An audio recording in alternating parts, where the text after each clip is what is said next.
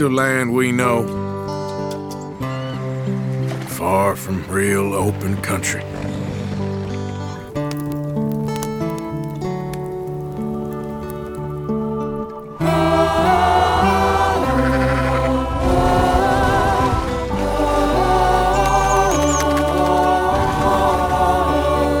More and more civilization.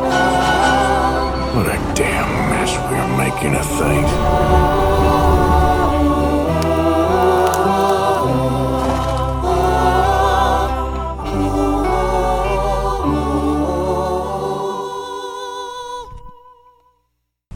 Caros amigos históricos, tudo bem com vocês? Eu sou Douglas Santana E eu sou o Diego Santana. e você está no Histórias Incríveis, um programa onde contamos, comentamos e discutimos histórias da ficção ou da vida real que nos sirvam de exemplo ou inspiração. E no podcast desta semana nós vamos falar sobre um jogo sensacional chamado Red Dead Redemption 2.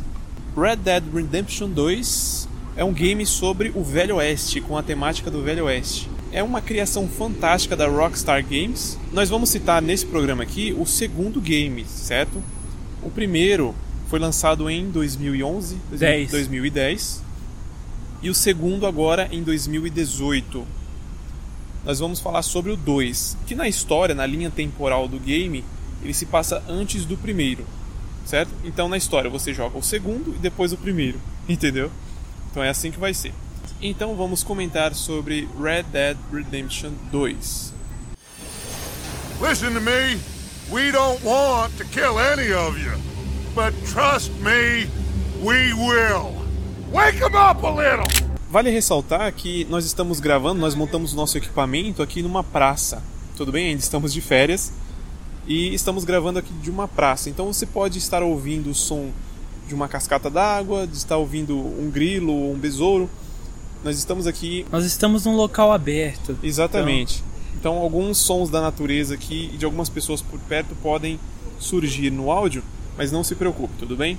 Muito bem, meu irmão, vamos falar então sobre o lore, sobre o mundo, que é este ambiente fantástico do Velho Oeste americano. Muito bem, meu irmão, então vamos falar aqui sobre o lore, o mundo. Esse mundo fantástico de Red Dead Redemption 2 é o maior mapa já feito pela Rockstar. Sim, é maior que GTA V, incrivelmente. E na maioria das vezes, já que não temos carros, você não usa fast travel de trens ou carruagens. Você, na maioria das vezes, viaja de um ponto a outro a cavalo. Então, eles usaram essa, essa parte de viajar a cavalo para mostrar muito mais do mundo. Porque enquanto você viaja a cavalo, você vê ao redor. E ao redor você vê árvores, é, areia, lama, os animais, o barulho dos animais. É, é propósito, né? A, a- Rockstar ela incentiva você, o jogador, a ir a cavalo aos locais, justamente para você admirar a paisagem, não é? E também existem no caminho, para não ficar monótono, existem muitas atividades, não é verdade? Você tem interações durante o percurso, né? Sim, é os famosos pessoas desconhecidas, né? Que no GTA V, pra quem jogou, sabe, dos famosos estranhos e doidos, né? Que você está simplesmente andando e começa uma pessoa a falar. E no mapa aparece uma bolinha branca indicando onde ele está. Você vai até lá e tem a opção de você ajudar a pessoa ou fazer a missão. E Isso- o, o Red, desculpa te interromper, mas o Red Dead Redemption 2, ele tem ah, ele vai além, na verdade. Essas interações, elas acabam apesar, mesmo sendo missões secundárias, elas têm missões profundas, né? Elas têm histórias profundas, na verdade, você tem camadas e mais camadas, não é apenas ajudar fulano com um cavalo, ajudar ciclano com uma picada de cobra, né? Ele tem histórias aleatórias e profundas, não é verdade? Sim. Além de ter essas missões grandiosas que você acha do nada, também temos as missões, como você disse, simples, né? Como você Interações rápidas, né? é como você é, tá andando com o cavalo pela estrada, aí você ouve um cara gritando. Você vai até o, o- a origem do barulho e é um armadilheiro que caiu na própria armadilha de urso. Então o pé dele tá pregado ali. Você tem a opção ou de roubar a mochila dele e deixar ele morrer, ou é, tirar a armadilha, né? e dá um whisky pra dor passar. Normalmente você vai escolher ajudar o cara. Isso vai trazer uma recompensa, além de honra, que eu vou falar depois mais sobre essa honra. Mas além dessas interações, você também tem um mundo a se explorar. Né? Você tem diversas espécies de animais, né? Terrestres, peixes, você tem pássaros de diferentes espécies, você tem você tem climas muito diferentes também, né? Você tem neve, você tem o sol, você tem o pôr do sol é lindo no game, né? Ele realmente reflete a época do Velho Oeste, né? Que ainda era tudo na natureza, né? Você não tinha uma grande urbanização, na é verdade. Sim, tinha grandes cidades, né? Como por exemplo no mapa tem uma grande cidade que fica na ponta do extremo sul, certo? É, chamado Saint-Denis, uhum. que é uma cidade grandiosa é asfaltada com pedras. Né? Ah, é bem moderna. É, né? Tem prédios, Sim. tem fábricas de petróleo. Mas na sua maioria são é. cidadezinhas bem antigas, bem velho é, oeste, naquelas, tudo na madeira, né? Naquelas que passam no, nos filmes, Rua né? lameada, sim. É, aquelas dos, dos filmes do Clint Eastwood. Sim, sim, sim. É, a maioria é dessas. Agora falando mais na parte dessas missões mais complexas, né? As missões secundárias, é, quando eu joguei, me lembraram muito The Witcher, né? Sim. The Witcher 3 é um jogo maravilhoso também. É um bom exemplo disso, é. né? As missões secundárias às vezes são melhores que as principais. Então, tipo, você começa uma missão secundária agora. Vamos pegar um exemplo aqui de uma missão que, que tem no jogo, né? No meio do, do matagal, do pântano, cheio de névoa, no meio da noite, tem uma gangue que tá roubando um vilarejo você tem a opção de ir nesse vilarejo, matar geral e colocar as pessoas de volta lá. Se você salvar as pessoas daquele vilarejo, você vai concluir a parte 1 da missão. E ainda tem mais 5 partes de uma missão secundária. Ela é separada, parte 1, 2, 3, que é passada é, de tempos em tempos, sabe? Você não faz a missão agora, em dois segundos já tem a outra. Sabe? Entendo ela demora um pouco para passar, um ou dois dias no jogo. Uhum. Isso eu achei muito bom, porque deixa você ligado no jogo por muito tempo. O, o tempo de jogo é, vai por você. O modo história vai de 50 a 60 horas. Mas essas pequenas interações e missões secundárias não são repetitivas, né? Apesar delas aumentarem o, a quantidade de horas de gameplay, ela não torna o jogo chato, né, cansativo. Pelo contrário, né? Enriquece, não é isso? pouquíssimas são iguais ou parecidas. Todas têm a sua diferença. Uhum. para exatamente não deixar o jogo monótono, né? Além da história que é gigantesca e tem todo tipo de missão, as secundárias também. Tem, todas têm o seu tipo. Isso eu achei genial. Né? Puro The Witcher também. São jogos únicos que tem isso, né? Então, tem muitos jogos que são ricos na história e são ricos em missões secundárias, né? Mas mesmo assim as missões secundárias são muito muito ruins, sabe? Muito fatídicas. Você faz uma duas vezes acaba, né? Eu não vou dar exemplo de jogo aqui Assassin's Creed. É assim, mas vamos continuar. Listen to me. We don't want to kill any of you. But trust me, we will. Wake them up a little.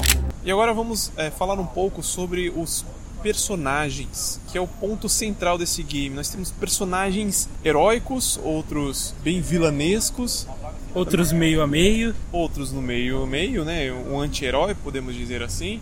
Que é mas, a maioria deles. Mas né? começando, Douglas, quem é o protagonista desse game? O protagonista deixou de ser o John Marston do primeiro, uhum. como se passa antes, se passa com o grupo que ele vivia junto, né? antes do primeiro jogo, que é o grupo de Dutch Vanderline. Uhum. Quem jogou o primeiro jogo ou assistiu, viu que o Dutch é o vilão do jogo, né? Ele é o vilão do primeiro jogo. Uhum. Você tem ódio dele o tempo todo. Eu então, tive. Então ele é o vilão do segundo também? N não. Não exatamente, né? Não. Certo. Ele é o líder do bando, então okay. ele é seu parceiro. Você joga com ele algumas missões nas primeiras missões eu tive vontade de puxar o revólver e dar um tiro na cabeça dele. Mas quem é o protagonista? O protagonista é um homem chamado Arthur Morgan. Ele tem ali seus 40 anos.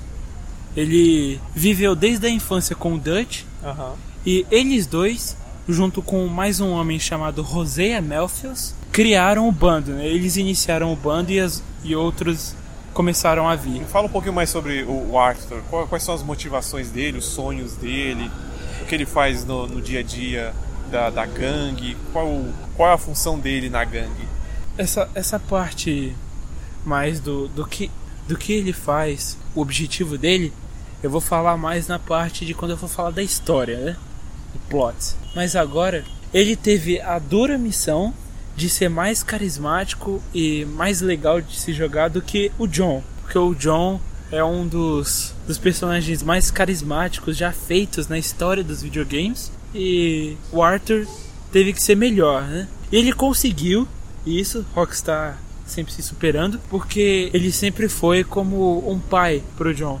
Porque o John é bem novinho no jogo, no segundo jogo. Então ele ainda é bem impulsivo, meio raivoso, não pensa direito nas consequências de suas ações e logo o faz. E o Arthur o repreende muitas vezes, né? Tem muita cara de pai mais velho que adora exigir, sabe? Faz isso, faz aquilo, não, não faz isso, para de ser um menino, uhum. seja um homem. Ele sempre foi assim. O jogo mostra que foi por causa dele que o John é como é no primeiro jogo. Então isso o torna muito mais carismático do que o próprio John. Uhum. Ele não tem muitos sonhos pro, pro futuro. A única coisa que ele pensa pro futuro é continuar com a gangue fortalecida, junta e totalmente viva. Né? Certo. Com, todo seu, com todos os seus integrantes fora da prisão e sem nenhum arranhão. Né? É o Dutch quem produz os sonhos pro Arthur, não é isso? Fala, você pode falar um pouco sobre o Dutch? Quem é esse sujeito? Qual é, qual é o objetivo dele no game, o propósito? Dutch van der Leyen. Ele é, como eu já disse, ele é o líder da gangue. Né? O objetivo dele no jogo é tirar a gangue da miséria e fugir dos policiais, ter dinheiro suficiente e morar numa ilha deserta, viver bem, né? Viver como um aposentado. Quem jogou o primeiro jogo sabe que ele é um vilão, um enganador nato leva todo mundo na lábia, né? Sim, ele é bem. Ele é bem dessas de ir na conversa e sempre conseguir, né? Já que o Arthur é muito fiel ao grupo e principalmente ao Dutch, ele nunca viu que o lado negro do Dutch ia se moldando e ficando mais forte, sabe? Ele presenciava situações extremamente horríveis que o Dutch cometia, como matar uma velhinha enforcada sem oh. motivo algum. Nossa. Sim, ele fez isso no jogo uma vez. Mesmo com o, Arthur horrorizado por ver é, essa situação e mais outras no jogo, ele ainda assim continuava fiel, porque era a família dele, né? Ele não tinha família.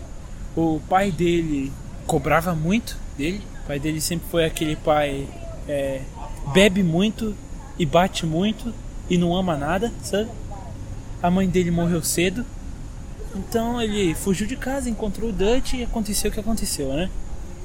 Isso tornou o Dutch um pai para ele, um pai que ele sempre quis, um pai amoroso, um pai tranquilo, que o amava de verdade, né? Ele sentia isso, então ele sempre se ficou ligado, né? Ele era o filho obediente e ele era o terceiro no comando no grupo. E quem mais participa desse bando que é digno de nota aqui para os nossos ouvintes? O, o outro no comando, né, o braço direito do Dutch, que é o Roseia. O Roseia Matthews, ele é o, o membro mais velho, ele de mais idade, então ele é o mais sábio, né? Ele toma suas decisões como o Dutch não faz, né? Ele, ele toma as decisões com esmero, ele toma mais decisões certas, ele ama mais o grupo, ele é o do bem, descanse em paz. E o John? Como que é o John neste, neste, nessa história. Já que ela se passa antes do, do, primeiro game, né, onde ele já está maduro, onde ele é o protagonista, nesse segundo game ele ainda está se desenvolvendo, certo? Então, com, como é a personalidade do John? A personalidade dele em si ainda é um pouco parecida, tem muitas coisas que ele não tem, né? Como por exemplo, prudência e maturidade. Ele é imaturo e imprudente, praticamente o jogo inteiro. É, no segundo jogo, ele é pai já do. do como é que é o nome do moleque? Do Jack. Ele, ainda, ele já é pai do Jack e já é casado com a Abigail. Então essa parte já, já aconteceu. Ele não é muito ligado aos, aos dois. Ele não é muito ligado ao filho e à esposa. Ele vive nas aventuras, sabe? As aventuras mágicas e só se ferra no final por não tomar as decisões certas. É aí que entra o Arthur na vida dele, porque o Arthur faz a, a cabeça dele ele vira um homem prudente. Mas com muito esforço, né? É, com bastante esforço. Depois de bastante tempo. O segundo jogo conta como o John ganha aquela cicatriz logo no início, Aham. por um ataque de lobos, que é a primeira missão do jogo, né? A Abigail ela chega no, no Arthur e pede pra procurar o John porque ele tá dois dias sumido. Aí a gente vai com o Javier, Javier Escoela, sim, aquele do primeiro jogo, é, procurar o John nas montanhas. Aí a gente acha ele sentado, todo sangrando no rosto pelos ataques de lobo. É, é, é isso. É, voltando pro caráter dele, a parte engraçada de comédia dele, sabe? Ainda existe, ele ainda é um bom alívio cômico pro jogo. A parte séria, há muito pouco. Como eu disse, ele é bem longe da família, mas mesmo você falando da família dele, ele ainda fica bravo, ele ainda ama de qualquer jeito. né? Ele não é tão ligado quanto o Arthur ao bando, mas ele está lá porque também é uma família, né? Para todos os integrantes de lá é uma família, porque a maioria são foras da lei e desajustados, né? Então eles não tinham família além do grupo do Dutch. E foi lá onde todos encontraram um abrigo, um local feliz para viver. Quem é o Maika? Eu já vi em alguns vídeos, vi você jogando também. Esse, esse personagem aí que. Eu, eu vou confessar, eu não gosto muito dele. Já, só de bater o olho nele assim e eu ver algumas vezes a voz dele já me dá uma aversão. É, esse cara, ele é vilão? Ele é anti-herói? Qual é que é desse Maika? Bom, Micah Bell, ele é o mais sanguinário do grupo. Ah, Aí você já vê, ele é o, ele é o mais coringão do grupo. Certo. Ele mata e vê graça. É, ah, sádico, né? Ele é o beberrão, é o mais loucão de todos, né? Ninguém gosta dele, porque ele é o vilão. Ele é o verdadeiro vilão do jogo.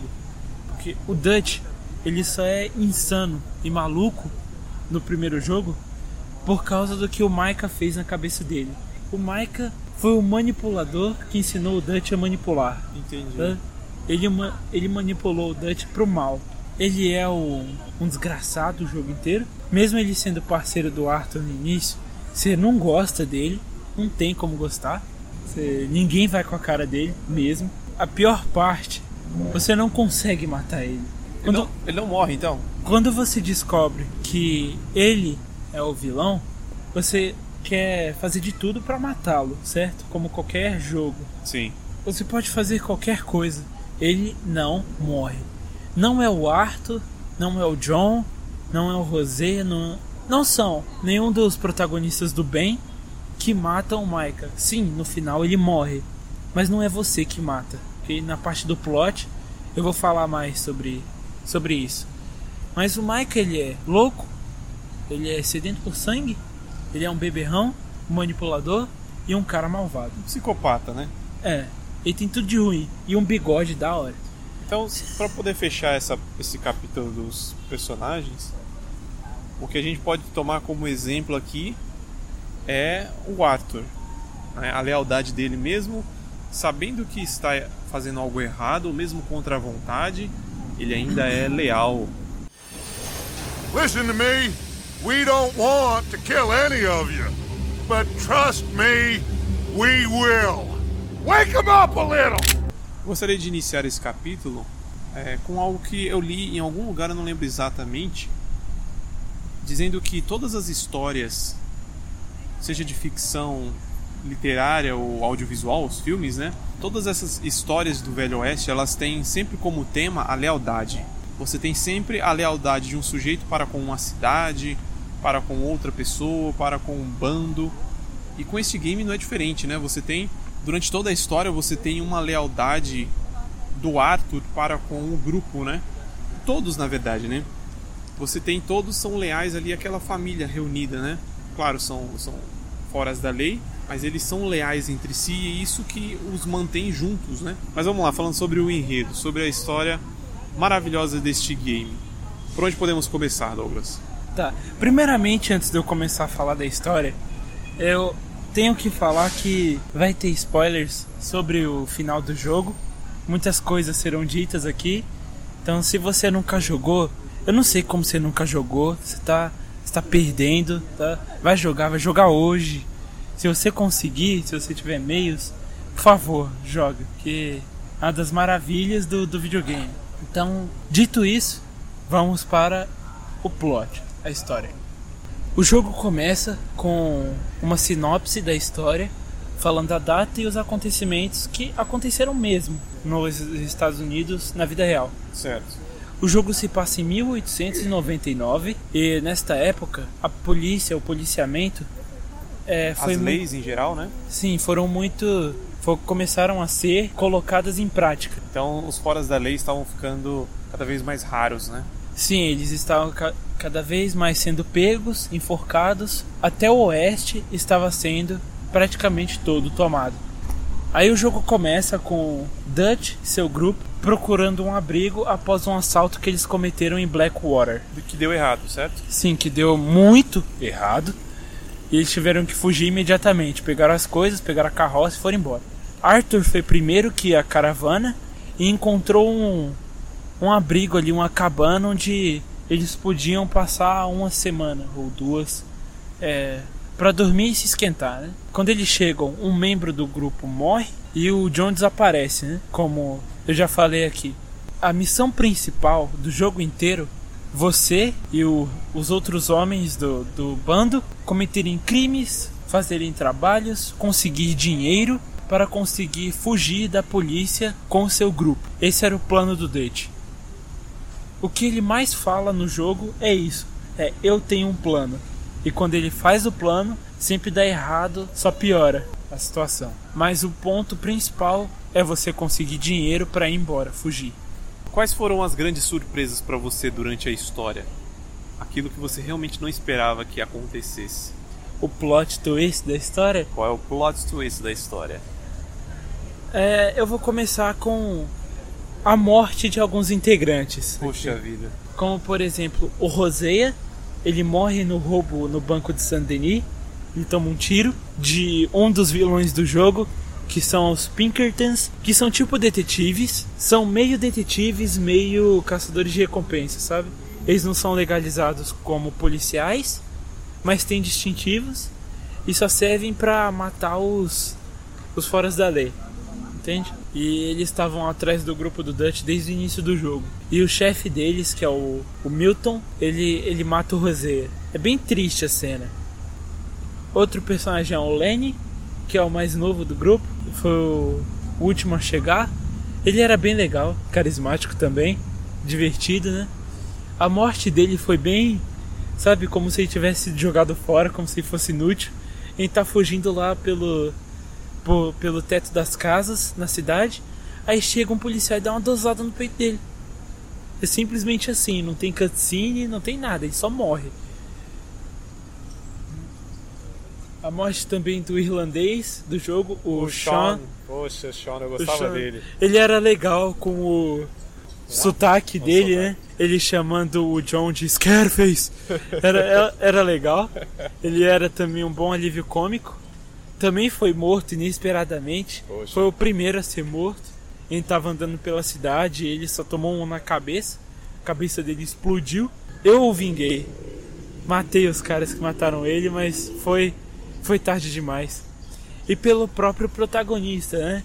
Como o primeiro jogo, no final do primeiro jogo, o John morre, ele morre fuzilado. No segundo jogo, não é diferente. Pô, cara, você tá on fire mesmo, tá contando. No segundo jogo, não é diferente. O Arthur Morgan, é, mais ali pelo meio pro final do jogo, ele pega tuberculose forte, que naquela época não tinha cura, né? Nem hoje tem cura para tuberculose extrema. Então não tinha mais como tratar, então ele teve que viver com isso. Eu fiquei bem triste quando eu vi. O rosto dele ficou mais avermelhado. É, não tem como curar a tuberculose dele, tá? Pra quem tá procurando. Não tem como curar, não tem jeito. Até o fim do, do, do jogo ele vai ficar com isso. E no final, só ficam ele e o John contra o Dutch e o Micah. Que eles viram vilões totais. E bem perto do final, não é no perto dos créditos, tá? Mas já pro final do jogo, a gente luta contra o Micah E infelizmente não tem como ganhar. Infelizmente nosso querido Arthur Morgan dá uma leve falecida. Não tem o que fazer. É triste, porque começa a tocar uma musiquinha muito, muito tocante. Eu não chorei, né? Mas mesmo assim, quem tem estômago fraco, quem tem coração ardente, vai chorar um pouquinho com essa música aí.